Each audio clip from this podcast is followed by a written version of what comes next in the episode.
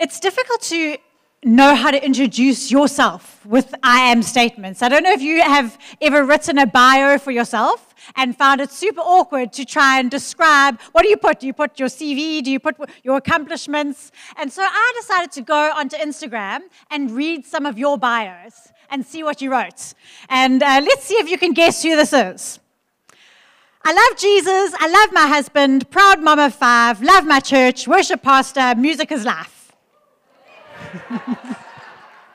Try this one.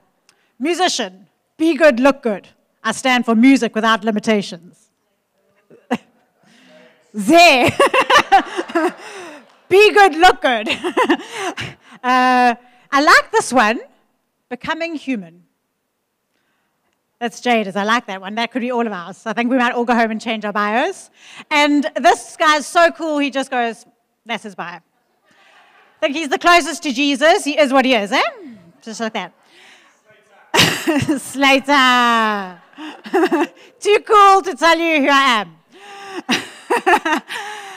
Some of them were just blank, though, so I don't know if that was even cool. I wonder what Jesus would have written for his bio. Like carpenter, teacher, good shepherd, son of God. We're in the middle of the I am series where Jesus is saying who he is. But it's not like a bio where he could say, Yeah, I'm kind, I'm good, I'm a good shepherd. Funnily enough, good shepherd wouldn't have been in his bio because he never dealt with sheep at all. Uh, he was a carpenter. He worked with wood, he worked with his hands, he built things.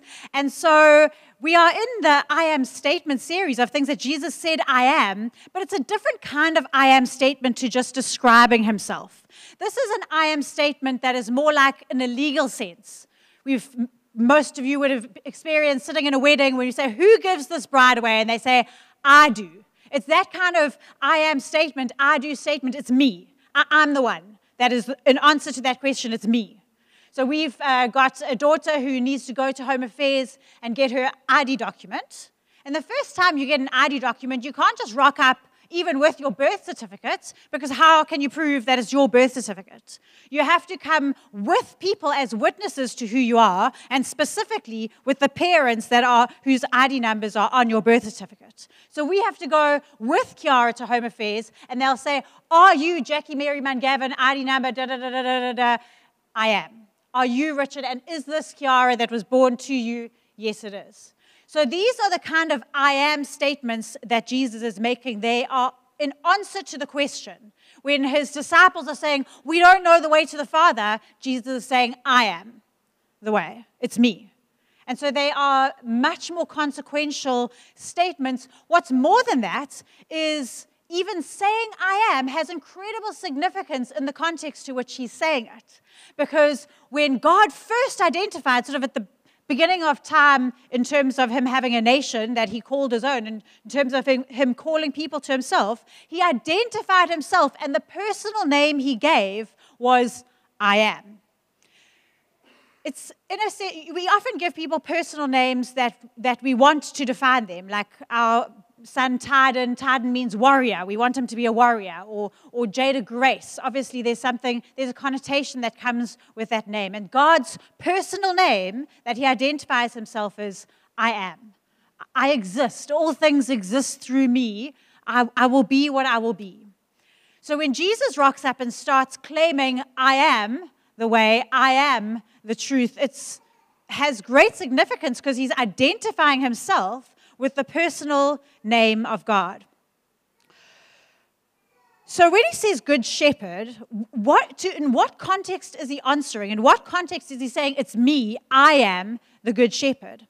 He's speaking into a context where there are other people claiming to be shepherds, other uh, organizations claiming to be shepherds, other philosophies claiming to be shepherds, and he's speaking into that context and he's identifying himself as the good shepherd i.e., different from all the other people and things that are wanting to shepherd you. There is a, a well known verse that's quoted all over the place about Jesus coming to give us life in abundance. Uh, the thief comes to steal, kill, and destroy, but I've come that you may have life and life in abundance. I wanted to read it to you in uh, a certain, the Passion Translation, and it goes like this A thief has only one thing in mind he wants to steal, slaughter, and destroy. But I have come to give you everything in abundance, more than you expect, life in its fullness until you overflow. He's identifying himself as the kind of shepherd that is going to shepherd you towards life. So I want you to think about what things may be shepherding us, what things are calling us, because in the world, everybody wants a piece of you. Everybody wants something from you. Everybody has an agenda for your life, whether it's your parents or your teacher or your girlfriend or your doctor or your insurance broker. People want a piece of you and they want something for you and from you. They want you to do something, they want you to be something. And so often, the what they're shepherding us towards is, is not life. They're not designed to be our shepherd. They might be able to be shepherd with us into life, hopefully, if they're uh, if your parents and your girlfriend and your this and your that that you want to come with you, but they can't be the ones that are leading you into life because there is only one good shepherd. I want you to listen to what some of the false shepherds in our society are saying. See if you can identify, you can name them. I'm not going to name them. I'm just going to tell you what they're offering you and what it's going to cost you. You're being offered entertainment, but it's costing you time and it's subtly transforming your way of thinking about everything. You're being offered connection, but it's costing you intimacy. You're being offered relief, but it's costing your long term health. You're being offered distraction, but it's costing you reality.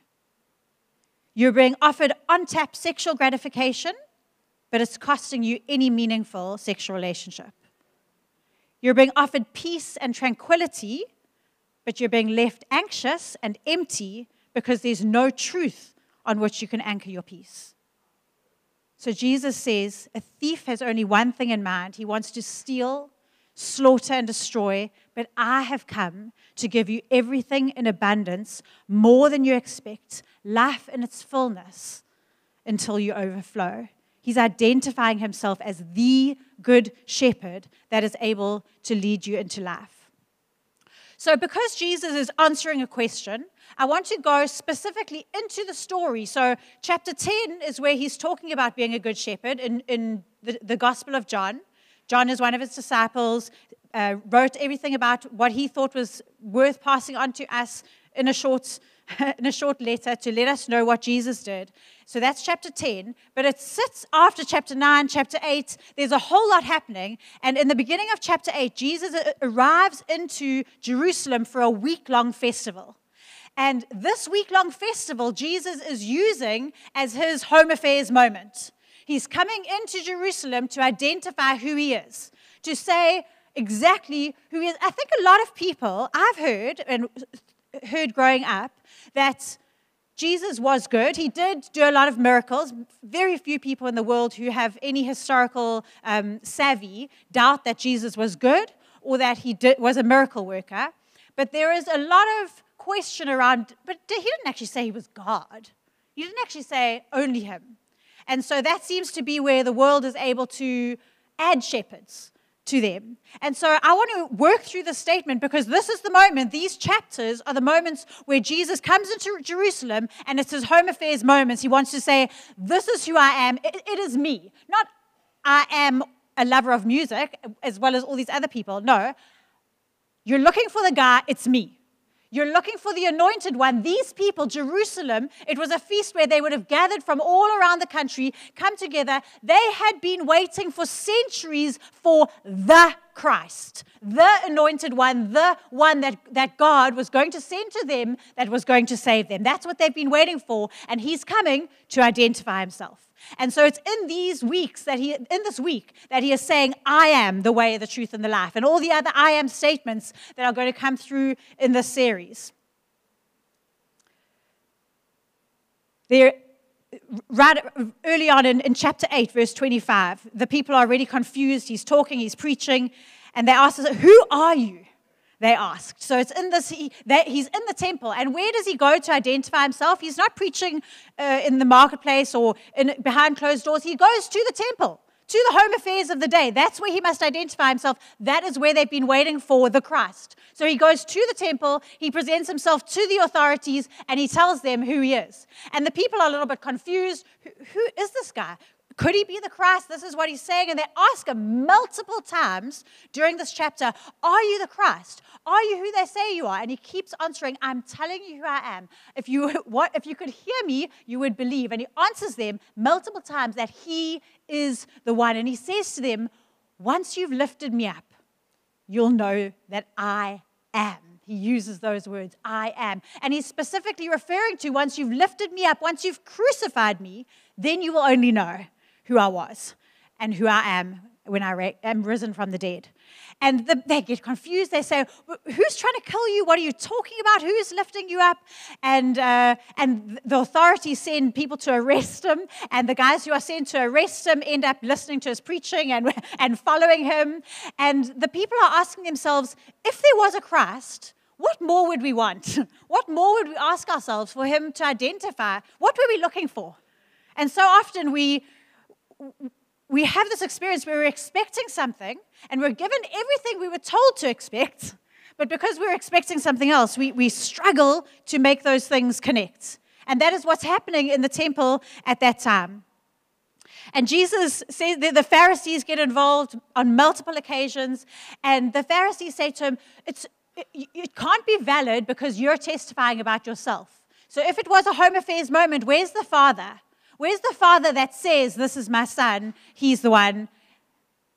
And Jesus says to them, If I glorify myself, I agree with you. My glory means nothing. But my father, whom you claim as your God, is the one who glorifies me. And here's the trouble Jesus is having the people who claim to be following God the Father can't hear him. They can't recognize his documents. They don't know the father. So this is like when you come to Home Affairs with your birth certificate and they say, no, no, no, we don't remember issuing these birth certificates. And you say, no, for sure, for sure. I got that birth certificate from Home Affairs this many years ago, and the very department that is supposed to recognize it is incompetent and unable to recognize it. That doesn't happen here. But in the temple, that is what's happening. They weren't recognizing the Father's testimony. And so Jesus says to them, Very truly, at, this is in John 8, verse 58. Very truly, I tell you, Jesus said, before Abraham was born, who they're claiming as their father, I am.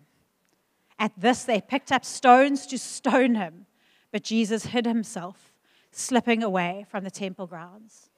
Friends, if you have ever believed the lie that Jesus never claimed to be God,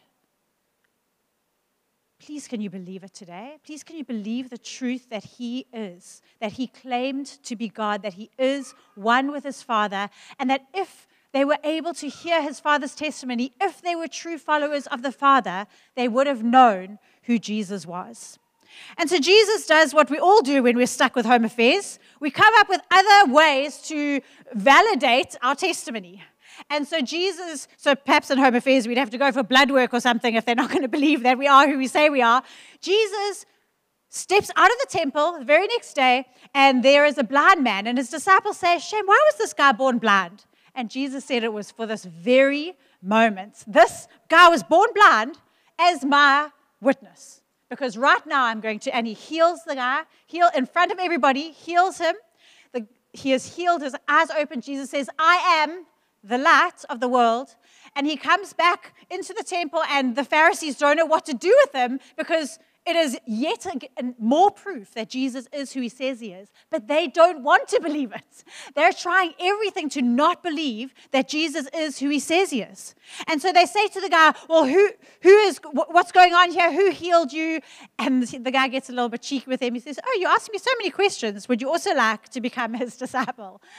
And they end up throwing him out of the temple and saying, You, you don't belong here. And it's in this moment that Jesus claims to be the good shepherd. He goes to the man and he says, Do you want to know who I am? And the man says, I do.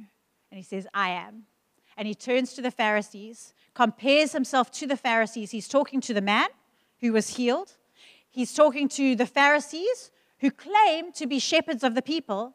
And he's talking to the people who are so confused whether to follow their shepherds, who are not leading them to life, or whether to follow this new man who is claiming to have come from the Father. And it's in this context that we read the story of him claiming to be the Good Shepherd. John 10. No? John 9. What? put it up for, put it up for me. uh, John 10.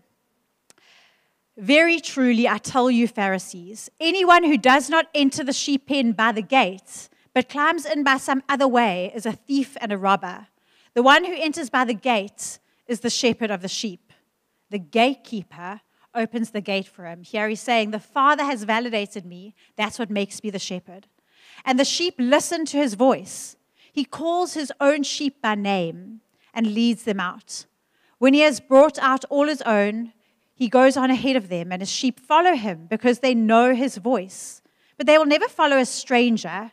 In fact, they will run away from him because they do not recognize a stranger's voice. Jesus used this figure of speech, but the Pharisees did not understand what he was telling them. He's calling the guy who's uh, believed him that he's healed one of his sheep. He says, They'll follow me because they know my voice. They don't recognize your voice because you're not authenticated. You didn't come through the gate. The Father has not called you to be shepherds of these people. And he tells it in a different version because the Pharisees are not understanding it to make it a little clearer. Therefore, Jesus said again, Very truly I tell you, I am the gate for the sheep. All who have come before me are thieves and robbers, bad shepherds. And the sheep have not listened to them. I am the gate, and whoever enters through me will be saved. They'll come in and go out and find pasture. There's going to be freedom. The thief comes only to steal and kill and destroy. I have come that they might have life and have it to the full. I am the good shepherd. The good shepherd lays down his life for the sheep. The hired hand is not the shepherd and does not own the sheep. So when he sees the wolf coming, he abandons the sheep and runs away. And then the wolf attacks the flock and scatters it. The man runs away because he's a hired hand and cares nothing for the sheep. I'm the good shepherd. I know my sheep, and my sheep know me, just as the Father knows me, and I know the Father, and I lay down my life for the sheep. I have other sheep that are not of the sheep pen. So he's obviously talking to a, a Jewish flock, and he's saying, I'm going to include other people who are non Jewish I must bring them also, and they too will listen to my voice, and there shall be one flock and one shepherd. The reason my Father loves me is that I lay down my life, only to take it up again. No one takes it from me, but I lay it down of my own accord. I have authority to lay it down and authority to take it up again. This command I received from my Father. And the Jews who heard these words again were divided. Many of them said, He's demon possessed and raving mad. Why listen to him? But there were others who had seen the authentication and said, These are not the sayings of a man possessed by a demon. Can a demon open the eyes of the blind? And so some of them are able to see that there has been time after time, sign after sign, testimony after testimony, witness after witness, that this guy can only be who he says he is. And unless you don't want to be a sheep and you don't want to follow him and you want to follow a different way, you're going to have to accept that he is who he says he is. His testimony is confirmed multiple times. So I want to look at three things that we get out of this passage. And the first is that the shepherd is the gate. He says, I am the gate and I am the good shepherd. That is not a, a, strange concept. It's not a mixed metaphor to the people who were listening, because uh, the way that they would build a sheepfold in those days is there would be a circle of rocks piled up on, on each other to make a wall, and then a gap where the gate would be. Uh, would, there wouldn't be a wooden gate. It's not a high timber area. And uh, if there was wooden structure, it would easily be stolen if it was out in the hills. And so the shepherd, the safest thing is for the shepherd to be the gate. So the shepherd would put his flock in, call them in at night, and then sleep in the gateway. And he would lie there. And if the shepherd is the gate, it's, it's narrow, understandably. There's only one way in. And these days, we don't like the idea of narrowness. But Jesus is not saying you can wander the fields or there's one narrow gate, as we often he, he is made to sound as though he's being unreasonable, he's being intolerant, but he's comparing himself to the Pharisees. They're saying, I'm the shepherd, I'm the gate. And I think these days, so often we think that tolerance is accepting everything, but there's no such thing as true tolerance because even those who are championing tolerance are intolerant of intolerance. Everybody is standing for something. Like I said earlier on, everybody wants a piece of you. Everybody wants you to believe something, do something, pay something. It, I mean, we all know our money is expected to go 30 different ways, well, probably 100 different ways. And everybody is calling for a different part of our money. Everybody's calling for a different part of our time. Everybody is calling for a different part of our, our to shape our life philosophy, to transform us, to make us believe certain things. Everybody is. All of the, all of the options are there, but they're none of them are believe all of it. You have to choose a gate, you have to choose a way. You cannot walk in multiple directions at once, it's not possible. And so Jesus is not setting himself up against tolerance. On the contrary, Jesus, as a narrow way, is the most tolerant gate in the world because anybody can come through there. Anybody. There is no pre qualification to coming through the gate of Jesus other than hearing his voice, which means choosing to follow him. Hearing Jesus is the gate and saying, okay, that is all it takes. That is the requirement for Jesus being the gate that you follow. We love options, and options are great when the options are great. when you go to a restaurant and there are multiple options on the menu and you really want the right one and you say to the to the waiter, "What is good here?" and it's terrible when he says, "It's all good." That's not what you want to hear. I want to know what is the right option. And you know that there's a right option when the guy opposite you gets that. Then you know, you see, I knew there was a right way. But options are great when options are great. Options are not so great when the other options are not so great we, the more desperate we get, we the more we want to know the way. What is the truth? When you go to, I'm sorry if this is a sensitive example to, to some people, I'm sure it, it can be, but when we go to an oncologist, when we're, when we're desperate, we want to know the way. And it is so unhelpful when the oncologist says, well, you have this option, or you have this option. And these are the pros and these are the cons, or you have this option. And you don't want to hear that. You want to hear the way. But the trouble is, there isn't a way in that situation. There are options. And the different options can lead to different things. And the, there is no obvious option. But there are times when it's not one good option versus another good option, or one great option versus another great option, or one horrible option versus another horrible option. There are times when there is only one way out. When we're stuck in a burning building and this room has not set fire, but there's no exit to that room, and a fireman comes in in a suit that is able to handle it, and he says, This way out through the flames. And we say, But this way looks much more desirable right now. I think I want to go into this room. And he says, I am the way out. You don't have options right now. You have no options. I am the way out. I am the only one that can go through the fire to life with you. There is only one shepherd. Listen to me, friends. There's one shepherd that has gone through death for you and to life. There are no other ways through death. There are ways to peace now. There are ways to a happy life now. But you will be trapped in a room that has no escape. There is only one way through the fire and out. There's only one way through death and out. Jesus is the gate. And yes, it's narrow, but it is the only way out. And the other things that are offering you a way out are just as narrow, but less successful.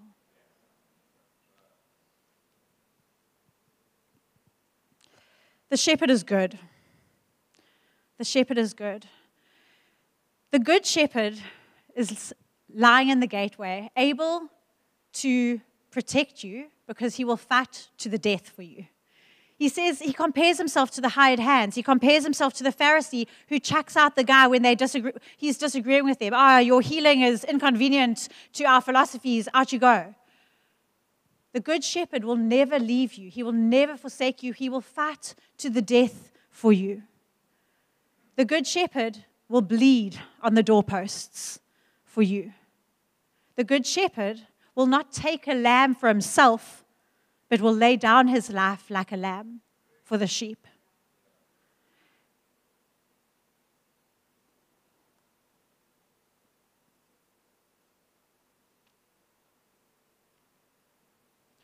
The shepherd's voice is knowable, friends. I think that's my, my third and, and key point this morning. the shepherd's voice is knowable by you. You don't have to be clever. It's knowable by the sheep. It's not knowable by the, the, the clever, I don't know what's cleverer than sheep, everything. it's knowable by the sheep, it's knowable by us. We are able to know his voice. He wants to speak to you. He closes off after he's that whole long chapter that we, he read explaining to himself. The Pharisees continue to question him, and he, says this, uh, and, and the Jews they still they're still confused because it's just such a big thing to believe, you know, that this is God standing in front of them. And so in John 10, verse 24, the Jews who were gathered there around him say, How long will you keep us in suspense? If you are the Christ, just tell us plainly. And Jesus answered, I did tell you, but you do not believe. The works I do in my Father's name testify about me. I'm giving you as much evidence. I'm telling you, I'm giving you evidence. The Father is talking, but you do not believe because you're not my sheep. My sheep listen to my voice and they follow me. I give them eternal life and they shall never perish. No one will snatch them out of my hand. My Father who has given them to me is greater than all. No one can snatch them out of my Father's hand. But I and the Father are one. And again, his Jewish opponents picked up stones to stone him, but Jesus said to them, I've shown you many good works, many miracles from the Father. For which one of these do you stone me? We are not stoning you for any good work, they replied, but for blasphemy, because you, a mere man, claim to be God. Friends, if you've ever believed that Jesus did not claim to be God, you have been confused, mistaken, lied to. It's simply not true. Multiple times he was killed for claiming to be God, and he was, they tried to stone him and arrest him multiple times for claiming to be God. Jesus knew exactly who he was speaking to. He knew the words that meant, I'm God to them, and it was, I am. Not only I am, but I am the good shepherd. I am the leader of these people. Our dog, Bear, when there's a storm, he runs around barking like a, like a maniac. I think he thinks that he is protecting us from the storm, and so far, he has never failed. Not one storm has killed us to this day. He's managed to get rid of all of them. But he runs around like a crazy, crazy dog, up and down, chasing. But the trouble is, where does lightning come from? Where does thunder come from? He's so confused. He's run- it's everywhere. And then he's at the back of the house and he's heard it, but it's in the front. And he's running everywhere. And I think sometimes, if you reverse it slightly, we are like sheep like that, and the lightning is shepherding us. And the thunder is shepherding us. And we're getting the voices that say, pay this and do this and try this and pray more and do a bit more meditation. And if you could just get this pose right, then you'll be fine. If you, then you'll have peace and light a candle and take a little bit of this and you must follow this and you better do this and you must study that. And we're running around like we're being shepherded by lightning, friends. I am. Just shh. I am the good shepherd. I am the good shepherd. And he introduces himself like this. If you'll just close your eyes for a second. When he speaks about himself as a shepherd earlier on in a psalm, he says, The Lord is my shepherd.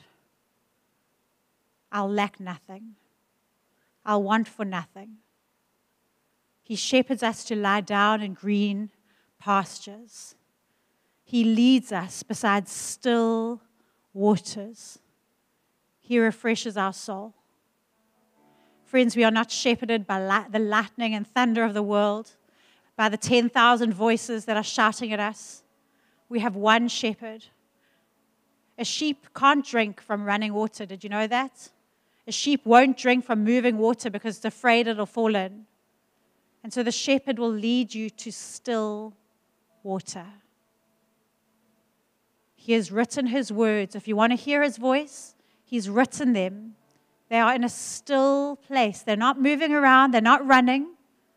They're written on paper in your home that you can hold in your hand and you can hear his voice, and he will lead you. He will shepherd you, he will guide you, he will comfort you, he will refresh you, he will give you everything that you need because he is the good shepherd that you were looking for.